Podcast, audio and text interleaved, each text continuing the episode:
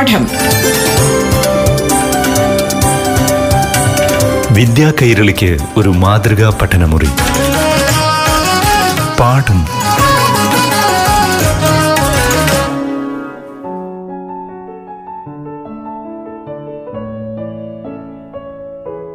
പ്രിയപ്പെട്ട കൂട്ടുകാരെ പാഠം ക്ലാസ് മുറിയിലേക്ക് സ്വാഗതം. ഇന്ന് ഏഴാം ക്ലാസ്സിലെ സാമൂഹ്യശാസ്ത്ര വിഷയം കൂട്ടുകാർക്ക് മുന്നിൽ അവതരിപ്പിക്കുന്നത് Mannarkkad G M U P സ്കൂളിലെ അധ്യാപകനും ഹെഡ്മാസ്റ്ററുമായ കെ കെ വിനോദ് കുമാർ പ്രിയമുള്ളവരെ പാഠം ക്ലാസ് മുറിയിലേക്ക് എല്ലാവർക്കും സ്വാഗതം. ഞാൻ വിനോദ് മാഷ് ഇന്ന് ഏഴാം ക്ലാസ്സിലെ സാമൂഹ്യശാസ്ത്രം പുസ്തകത്തിൽ ഒൻപതാമത്തെ അധ്യായം ഗാന്ധിജിയും സ്വാതന്ത്ര്യ സമരവും എന്ന അധ്യായത്തിൽ ഉൾപ്പെടുന്ന തൂക്കുകയറിനെ ഭയക്കാത്തവർ. എന്ന ഭാഗമാണ് എടുക്കുന്നത്? ശ്രദ്ധിക്കൂ നിങ്ങളുടെ പുസ്തകത്തിൽ ഈ കാര്യം വളരെ കുറച്ചു മാത്രമാണ് പ്രതിപാദിച്ചിട്ടുള്ളത്. മാഷ് കുറച്ചുകൂടി വ്യക്തമാക്കുകയാണ്. ശ്രദ്ധിക്കൂ ഗാന്ധിജിയുടെ നേതൃത്വത്തിൽ നിസ്സഹകരണ പ്രസ്ഥാനം അതിശക്തമായി മുന്നോട്ട് പോകുന്നതിനിടയിലാണ് നിങ്ങൾ പഠിച്ച ചൗരി ചൗറ സംഭവം നടക്കുന്നത്. അതിനുശേഷം ഗാന്ധിജി നിസ്സഹകരണ പ്രസ്ഥാനം തൽക്കാലം നിർത്തിവെച്ചു. ഇത് പരക്കെ ഇന്ത്യയിൽ മ്ലാനത പരത്തി. ആരുടെ ഇടയിൽ? സമരം നിർത്തിവെച്ചത് ആവേശപൂർവം സമരരംഗത്തേക്ക് വന്ന യുവാക്കളെയാണ് നിരാശരാക്കിയത്. അവരുടെ ഇടയിലാണ് ദുഃഖസാന്ദ്രമായ ഒരു അന്തരീക്ഷം വന്നത്. സായുധ സമരമാണ് മോചനപാത എന്ന ആശയം വീണ്ടും ശക്തിപ്പെടാൻ തുടങ്ങിയത് ഈ പശ്ചാത്തലത്തിലാണ്. ഇരുപതാം നൂറ്റാണ്ടിന്റെ ആദ്യ ദശകത്തിൽ ദേശീയ രംഗത്തെ ത്രസിപ്പിച്ച് ഭീകരപ്രവർത്തനം ഒന്നാം ലോകയുദ്ധത്തിന്റെ അവസാനത്തോടെ ഏറെക്കുറെ ശമിച്ചിരുന്നു. അതിസാഹസിക വിപ്ലവ പ്രസ്ഥാനത്തിന്റെ ആദ്യഘട്ടം അങ്ങനെ അവസാനിക്കുക കൂടി ചെയ്തുവെന്ന് പറയാം.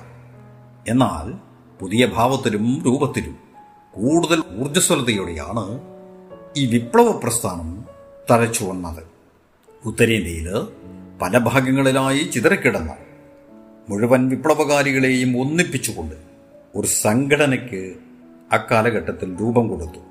ഇതിന് മുൻകൈയെടുത്തത് രാമപ്രസാദ് ബിസ്മിൻ ജോഗേഷ് ചാറ്റർജി സജീന്ദ്രനാഥ് സന്യാൾ തുടങ്ങിയവരായിരുന്നു.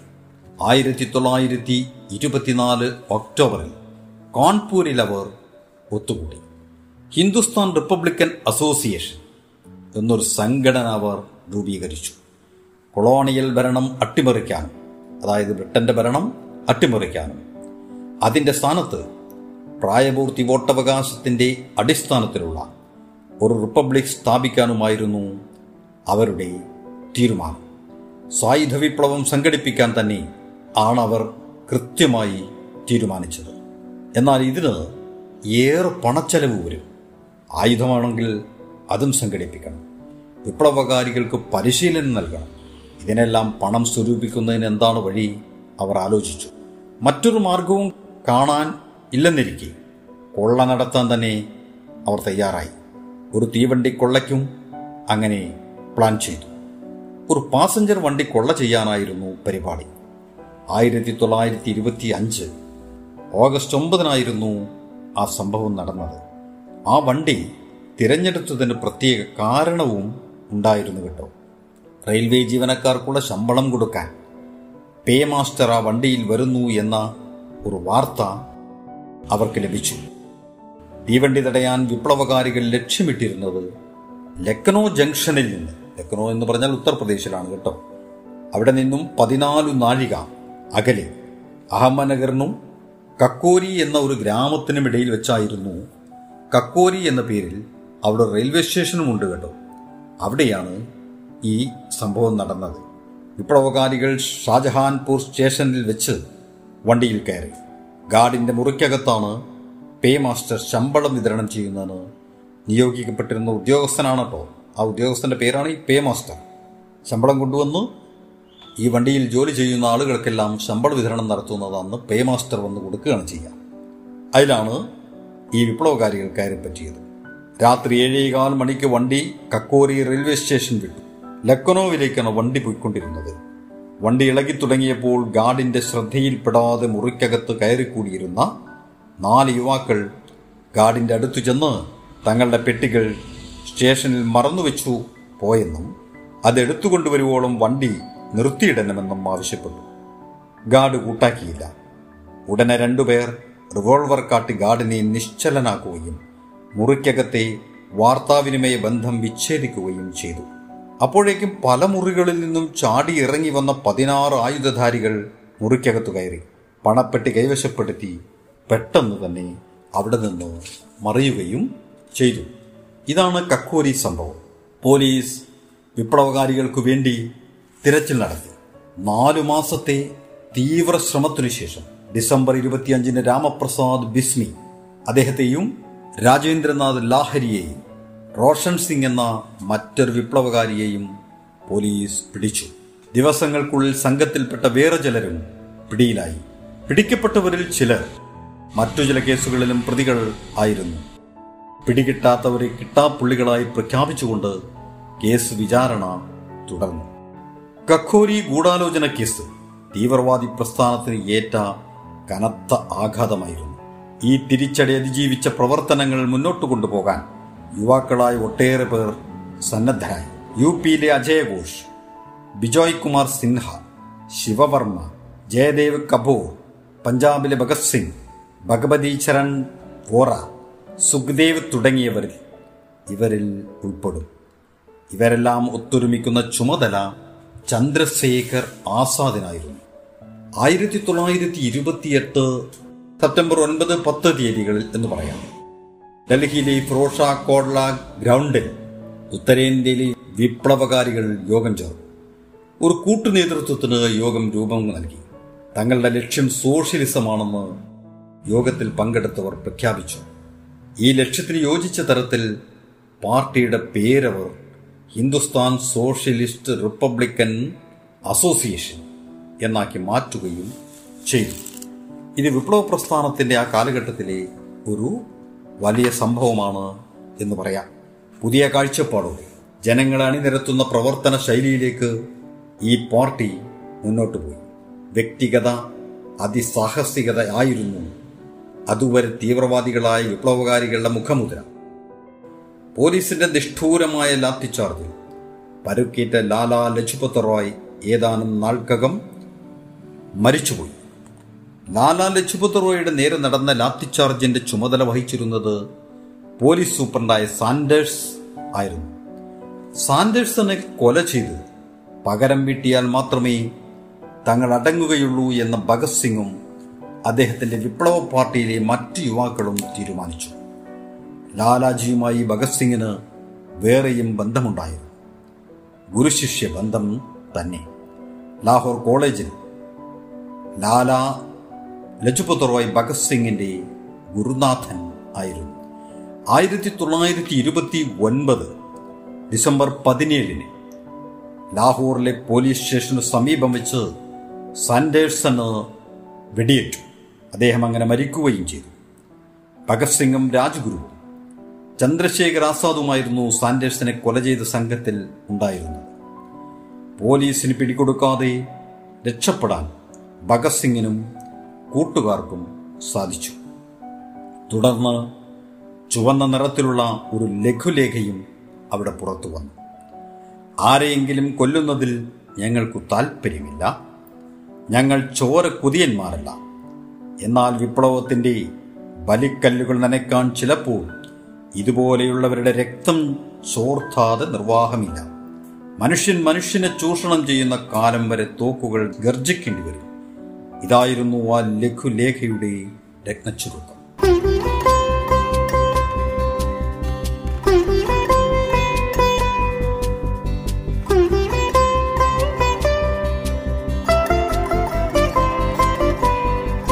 ജനകോടികൾക്ക് ജീവാമൃതം ജയഭാരതാംബയ്ക്ക് വന്ദനം.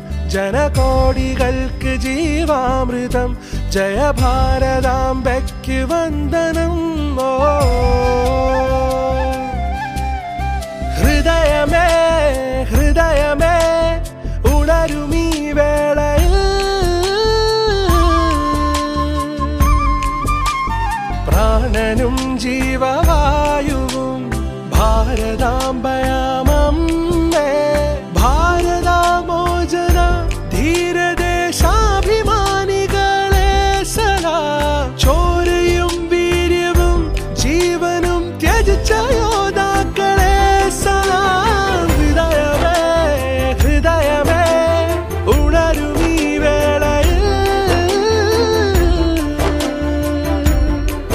ജനകോടികൾക്ക് ജീവാമൃതം. ജയ ഭാരതാംബയ്ക്ക് വന്ദനം. ജനകോടികൾക്ക് ജീവാമൃതം. ജയ ഭാരതാംബയ്ക്ക് വന്ദനം. ഓ.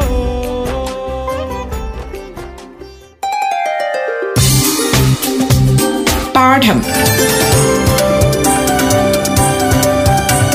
വിദ്യാ കൈരളിക്ക് ഒരു മാതൃകാ പഠനമുറി. പാഠം ഒരിടവേളയ്ക്ക് ശേഷം തുടരും.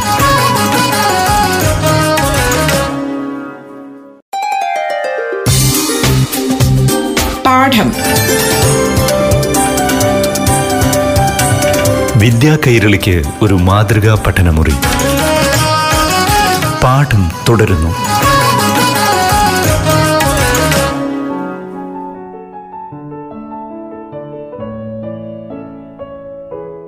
പ്രിയമുള്ളവരെ അങ്ങനെ സാൻഡേഴ്സിനെ വധിച്ചതിനെ തുടർന്ന് ഭഗത് സിംഗും മറ്റും ഒളിവിൽ കഴിഞ്ഞിരുന്ന കാലത്താണ് ജനദ്രോഹപരമായ രണ്ട് ബില്ലുകൾ അന്നത്തെ കൊളോണിയൽ ഗവൺമെന്റ് അസംബ്ലിയിൽ ചർച്ചയ്ക്ക് കൊണ്ടുവന്നു. പൊതുരക്ഷാ ഭേദഗതി ബില്ലും വ്യാപാര തർക്ക ബില്ലും. തൊഴിലാളി പ്രക്ഷോഭങ്ങളെ അടിച്ചമർത്താൻ വേണ്ടിയുള്ളതായിരുന്നു പൊതുരക്ഷാ ഭേദഗതി ബിൽ. ബില്ലൊരു തവണ ചർച്ചയ്ക്ക് വന്നെങ്കിലും അസംബ്ലിയിൽ ഭൂരിപക്ഷം ലഭിച്ചില്ല കേട്ടോ. അധ്യക്ഷ പദവിയിൽ വിട്ടൽഭായ് പട്ടേൽ ആയിരുന്നു. ബില്ലിനെതിരെ ഭൂരിപക്ഷമുണ്ടാക്കി പാസാക്കാൻ കഴിയാതെ വന്നാലും അന്നത്തെ ചട്ടപ്രകാരം വൈസ്രോയി പാസാക്കും. ഇതിനെതിരെ ഇന്ത്യക്കാരുടെ രോഷം പ്രകടിപ്പിക്കാൻ അസംബ്ലിക്കുള്ളിൽ ബോംബെറിയണമെന്ന് ഹിന്ദുസ്ഥാൻ സോഷ്യലിസ്റ്റ് റിപ്പബ്ലിക് അസോസിയേഷൻ ആ കാലഘട്ടത്തിൽ തീരുമാനിച്ചു. ബോംബെറിയാൻ ഭഗത് സിംഗും ബദ്രുകേശ്വർ ദത്തുമാണ് നിയോഗിക്കപ്പെട്ടത്. ഇങ്ങനെ ഒരു സംരംഭത്തിൽ ഏർപ്പെടുന്നതിന് പാർട്ടിക്ക് മറ്റൊരു ലക്ഷ്യം കൂടി ഉണ്ടായിരുന്നു. പാർട്ടി വളരണമെങ്കിൽ കുറ്റം ചെയ്യുകയും ഒളിച്ചു നടന്നുകൊണ്ട് കുറ്റവിമുക്തരാവാൻ ശ്രമിക്കുകയും ചെയ്യുന്നത് നല്ലതല്ലെന്നും അങ്ങനെ ചെയ്യുന്നത് മൂലം ജനങ്ങൾ തങ്ങളെ ഭീരുക്കളാണെന്ന് മുദ്രകുത്തുമെന്നും വ്യക്തിപരമായി ധീരതയും ത്യാഗവും കാട്ടി ബഹുജനാവേശം തട്ടിയുണർത്തണമെന്നും അതിനായി ചിലപ്പോൾ ആത്മബലിക്കു തന്നെ തയ്യാറാവണമെന്നും ഈ നിഗമനത്തിന്റെയൊക്കെ അടിസ്ഥാനത്തിൽ ഭഗത് സിംഗും ബതുകേശ്വരും പോലീസിന് പിടികൊടുക്കാനും അതുവഴി രക്തസാക്ഷിയാകേണ്ടി വന്നാൽ അതിനും തയ്യാറായി അസംബ്ലിയിൽ ബോംബുമായി പ്രത്യക്ഷപ്പെടാനും തീരുമാനിക്കുകയാണ് ഉണ്ടായത്. ഭഗത് സിംഗും ബതുകെ കേശർ ദത്തും സന്ദർശക ഗാലറിയിൽ കയറിപ്പറ്റി. ആയിരത്തി തൊള്ളായിരത്തി ഇരുപത്തി ഒൻപത് ഏപ്രിൽ എട്ടിനായിരുന്നു കേട്ടോ ആ സംഭവം. വ്യാപാര തർക്ക ബില്ലും പൊതുരക്ഷാ ബില്ലും പ്രാബല്യത്തിൽ വരുത്തിക്കൊണ്ടുള്ള വൈസ്രോയിയുടെ കൽപ്പന യോഗത്തിൽ ധനകാര്യമന്ത്രി വായിക്കുകയായിരുന്നു. ഈ സന്ദർഭത്തിലാണ് സന്ദർശക ഗാലറിയിൽ നിന്നും ഭഗത് സിംഗ് ഉള്ളംകൈയിൽ ഒതുക്കി പിടിച്ചിരുന്ന ബോംബ് വീശിയെറിഞ്ഞത്. രണ്ടാമത്തെ ബോംബ് ബതുകേശ്വറും എറിഞ്ഞു. രണ്ടും മന്ത്രിമാർ ഇരിക്കുന്ന ഇരിപ്പിടത്തിനു പിന്നിലെ ചുവരിൽ ചെന്നുകൊണ്ട് പൊട്ടിത്തെറിച്ചു. അവർക്ക് ആരെയെങ്കിലും കൊല്ലണമെന്ന വിചാരം ഉണ്ടായിരുന്നില്ല. അക്കാര്യം അവർ പിന്നീട് അസംബ്ലിയിൽ തന്നെ ഉറക്കെ പ്രഖ്യാപിക്കുകയും ചെയ്തു. ഇതൊക്കെ ചരിത്രത്തിന്റെ ഭാഗമാണ് കേട്ടോ. ബോംബ് കൊണ്ട് ഹാളിൽ പുകപടലം ഉയർന്നതിനിടയിൽ പലരും ആത്മരക്ഷാർത്ഥം പരക്കം പാഞ്ഞു. ബിൽ അസംബ്ലിയിൽ അവതരിപ്പിച്ച മന്ത്രി ഒരു മേശക്കടിയിൽ ചെന്ന് ഒളിച്ചു. പലരും പരക്കം പാഞ്ഞപ്പോൾ ഒരാൾ മാത്രം ഇരുന്നയിടത്ത് സ്ഥിരചിത്തതയോടെ ഇരിപ്പുണ്ടായിരുന്നു. അധ്യക്ഷ പദവി അലങ്കരിച്ചിരുന്ന വിതൽഭായ് പട്ടേൽ ഭഗത് സിംഗ് ഉറക്കെ മുദ്രാവാക്യം മുഴക്കി ബതുകേശ്വരദത്ത് അത് ഏറ്റുവിളിച്ചു. ആ മുദ്രാവാക്യമാണ് ഇംഗുലാബ് സിന്ദാബാദ് നമുക്ക് നമ്മുടെ സ്വാതന്ത്ര്യ സമര രംഗത്ത് ധാരാളം മുദ്രാവാക്യങ്ങൾ മുഴക്കേണ്ടി വന്നിട്ടുണ്ട്. വന്ദേ മാതരം സാമ്രാജ്യത്വം തുലയട്ടെ ഭാരതമാതാ കി ജയ് മഹാത്മാഗാന്ധി കി ജയ് ചലോ ദില്ലി പ്രവർത്തിക്കുക അല്ലെങ്കിൽ മരിക്കുക. എന്നിങ്ങനെ നിരവധി മുദ്രാവാക്യങ്ങൾ ഉണ്ടായിട്ടുണ്ട്. ഇൻഗുലാബ് സിന്ദാബാദ് എന്ന മുദ്രാവാക്യം ഇന്ത്യൻ രാഷ്ട്രീയത്തിന് സംഭാവന ചെയ്ത വ്യക്തി എന്ന നിലയിൽ കൂടിയാണ് ഭഗത് സിംഗ് ഇന്ത്യ ചരിത്രത്തിൽ സ്ഥാനം ഉള്ളത് എന്നുകൂടി വേണമെങ്കിൽ പറയാം. കാരണം ഈ മുദ്രാവാക്യം ആദ്യം ഉയർത്തിയത് ഭഗത് സിംഗ് ആണ്. ഭഗത് സിംഗ് മുദ്രാവാക്യം വിളിക്കുന്നതിനിടയിൽ ബതുകേശ്വർ സന്ദർശക ഗ്യാലറിയിൽ നിന്നും താഴെയിറങ്ങി. ഒപ്പം കൊണ്ടുവന്നിരുന്ന ചുവന്ന നിറമുള്ള ലഘുലേഖകൾ അവിടെ വലിച്ചെറിഞ്ഞു. ഭഗത് സിംഗ് ഉടൻ ഒരു പ്രസ്താവന ചെയ്തു. അറച്ചു നിൽക്കാതെ ഞങ്ങൾക്ക് കൈവിലങ്ങ് വെക്കണമെന്ന്. ഉദ്ദേശമുണ്ടെങ്കിൽ നിങ്ങൾക്ക് നിങ്ങളുടെ കൃത്യം നിർവഹിക്കാം. ഓടി രക്ഷപ്പെടാൻ ഞങ്ങൾക്ക് കഴിയാഞ്ഞിട്ടല്ല. ആരെയും കൊല്ലണമെന്ന ഉദ്ദേശവും ഞങ്ങൾക്കില്ല. ബോംബ് കൈപ്പിഴ കൊണ്ട് ചുവരിൽ ചെന്ന് തട്ടിയതുമല്ല. ലക്ഷ്യം തെറ്റാതെ എറിയാനും വെടിയുണ്ട വായിക്കാനും മറ്റാരേക്കാളും കൂടുതൽ മിടുക്കരാണ് ഞങ്ങൾ. ഞങ്ങളത് പലവട്ടം തെളിയിക്കുകയും ചെയ്തിട്ടുണ്ട്. ഞങ്ങൾ ബോംബെറിഞ്ഞത് ഒച്ചയുണ്ടാക്കാനാണ്. അതുവഴി ഭാരതത്തിന്റെ ദീനരോധനം ബ്രിട്ടീഷ് ഗവൺമെന്റിന്റെ ചെവി അവരുടെ ശ്രവണപുടങ്ങളിൽ എത്തിക്കുക എന്നുള്ളതാണ് ഞങ്ങളുടെ ലക്ഷ്യം. ഇതൊക്കെ പറയുമ്പോൾ വിപ്ലവകാരികളുടെ അടുത്തേക്ക് ചെല്ലാൻ പേടിച്ചു നിന്ന പോലീസിന് നേരെ കൈകൾ ഉയർത്തിക്കൊണ്ട് അവർ ഉറക്കെ വിളിച്ചു പറഞ്ഞു. നിങ്ങൾക്ക് നിങ്ങളുടെ കൃത്യം നിർവഹിക്കാൻ വരാം. ഞങ്ങൾ നിരായുധരാണ്. ഭയപ്പെടാതെ വന്നോളൂ. രണ്ടുപേരും കൈകൾ ഉയർത്തി നിൽക്കെ പോലീസ് കയ്യാമവും ചങ്ങലയുമായി അവരെ സമീപിച്ചു. അസംബ്ലിക്കകത്ത് ഇത്രയും കാര്യങ്ങൾ നടന്നുകൊണ്ടിരുന്ന വേളയിൽ പുറത്ത് ചന്ദ്രശേഖർ ആസാദും മറ്റു കൂട്ടുകാരും ആകാംക്ഷാഭരിതരായി നിൽപ്പുണ്ടായിരുന്നു. പോലീസിന്റെ ശ്രദ്ധയിൽപ്പെടാതെ അങ്ങനെ നിൽക്കുകയാണ് അവർ. അവർ നോക്കി നിൽക്കെ ഭഗത് സിംഗിനെയും ബതുകേശ്വർ ദത്തിനെയും ഇരുമ്പ് ചങ്ങലയിട്ടുകൊണ്ട് പോലീസ് ലോക്കപ്പിലേക്ക് കൊണ്ടുപോയി. ഇങ്ങനെ ജയിലിലും ഭഗത് സിംഗും കൂട്ടുകാരും അനീതിക്കും വിവേചനങ്ങൾക്കും എതിരെ സമരം തുടർന്നു. ബ്രിട്ടീഷ് ഭരണത്തിനെതിരായ ഗൂഢാലോചന കേസിൽ ഉൾപ്പെടുത്തി അറസ്റ്റ് ചെയ്യപ്പെട്ട ജതീന്ദ്രദാസ് ഭഗത് സിംഗിനോടൊപ്പം ലാഹോർ ജയിലിൽ ഉണ്ടായിരുന്നു. ജയിലിലെ ദുരവസ്ഥയിൽ പ്രതിഷേധിച്ച് തടവുകാർ നിരാഹാര സത്യാഗ്രഹം തുടങ്ങി. ആദ്യമെല്ലാം അധികൃതർ സമരം കണ്ടില്ലെന്ന് നടിച്ചു തടവുകാർ ഒറ്റക്കെട്ടായി സമരം തുറന്നപ്പോൾ ജയിലിലെ സ്ഥിതി അന്വേഷിക്കാൻ ഒരു കമ്മീഷനെ നിയമിച്ചു. ചില പരിഷ്കാരങ്ങൾ ജയിലിൽ വരുത്തുകയും ചെയ്തു. ഇതേ തുടർന്ന് സത്യാഗ്രഹം പിൻവലിച്ചെങ്കിലും ജതീന്ദ്രദാസ് പിന്മാറിയില്ല. നിരാഹാര സത്യാഗ്രഹം അറുപത്തിമൂന്ന് ദിവസം പിന്നിട്ടു.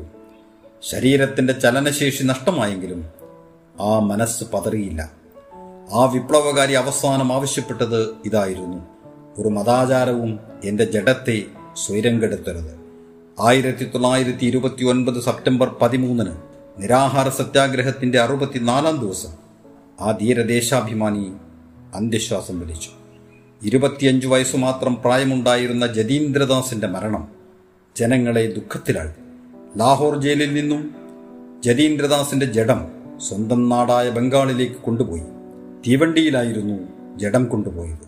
തീവണ്ടി കടന്നുപോയ വഴികളിൽ പ്രധാന സ്റ്റേഷനുകളിൽ എല്ലാം ജതീന്ദ്രദാസൻ ആദരാഞ്ജലികൾ അർപ്പിക്കാൻ ആയിരക്കണക്കിന് ആളുകൾ തടിച്ചുകൂടിയിരുന്നു കൽക്കത്തയിലെ ഹൗറ സ്റ്റേഷനിൽ നിന്നും കിയോർത്തല ശ്മശാനത്തിലേക്കുള്ള വിലാപയാത്രയിൽ ആറു ലക്ഷത്തോളം പേരാണ് പങ്കെടുത്തതെന്ന് ചരിത്രം വ്യക്തമാക്കുന്നു.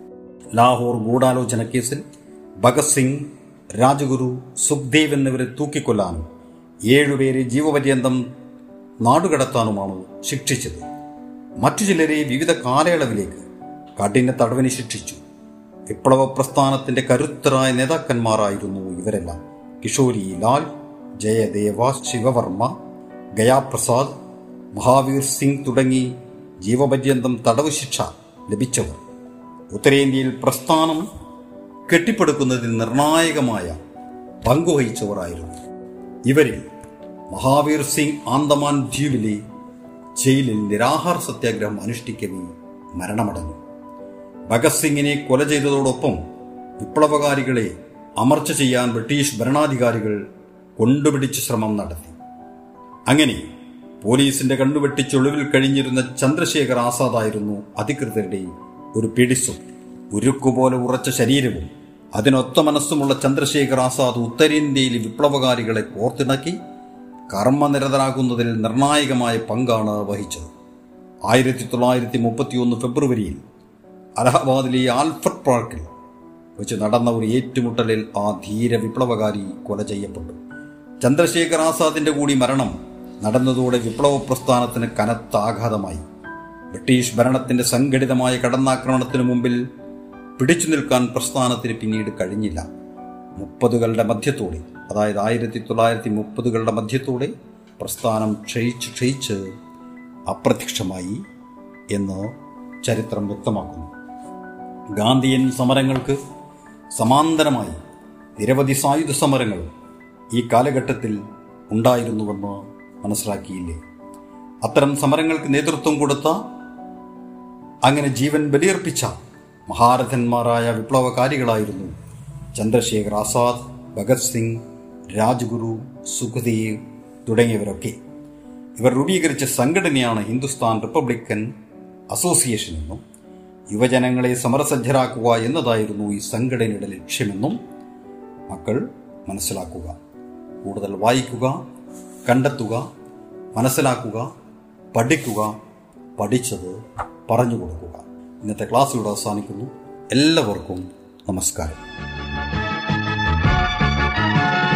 ഭാരതം ഞങ്ങളുടെ മണ്ണാണ് മനസ്സാണ് സ്വത്താണ് നിത്യമാം ശക്തിയാണ്. ഭാരതം ഞങ്ങളുടെ മണ്ണാണ് മനസ്സാണ് സ്വത്താണ് നിത്യമാം ശക്തിയാണ്. ചിത്രമാം ശക്തിയെ വെട്ടിമാറ്റും.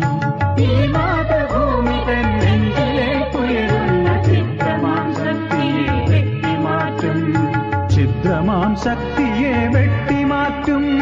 ചിത്രമാം ശക്തിയെ വെട്ടിമാറ്റും.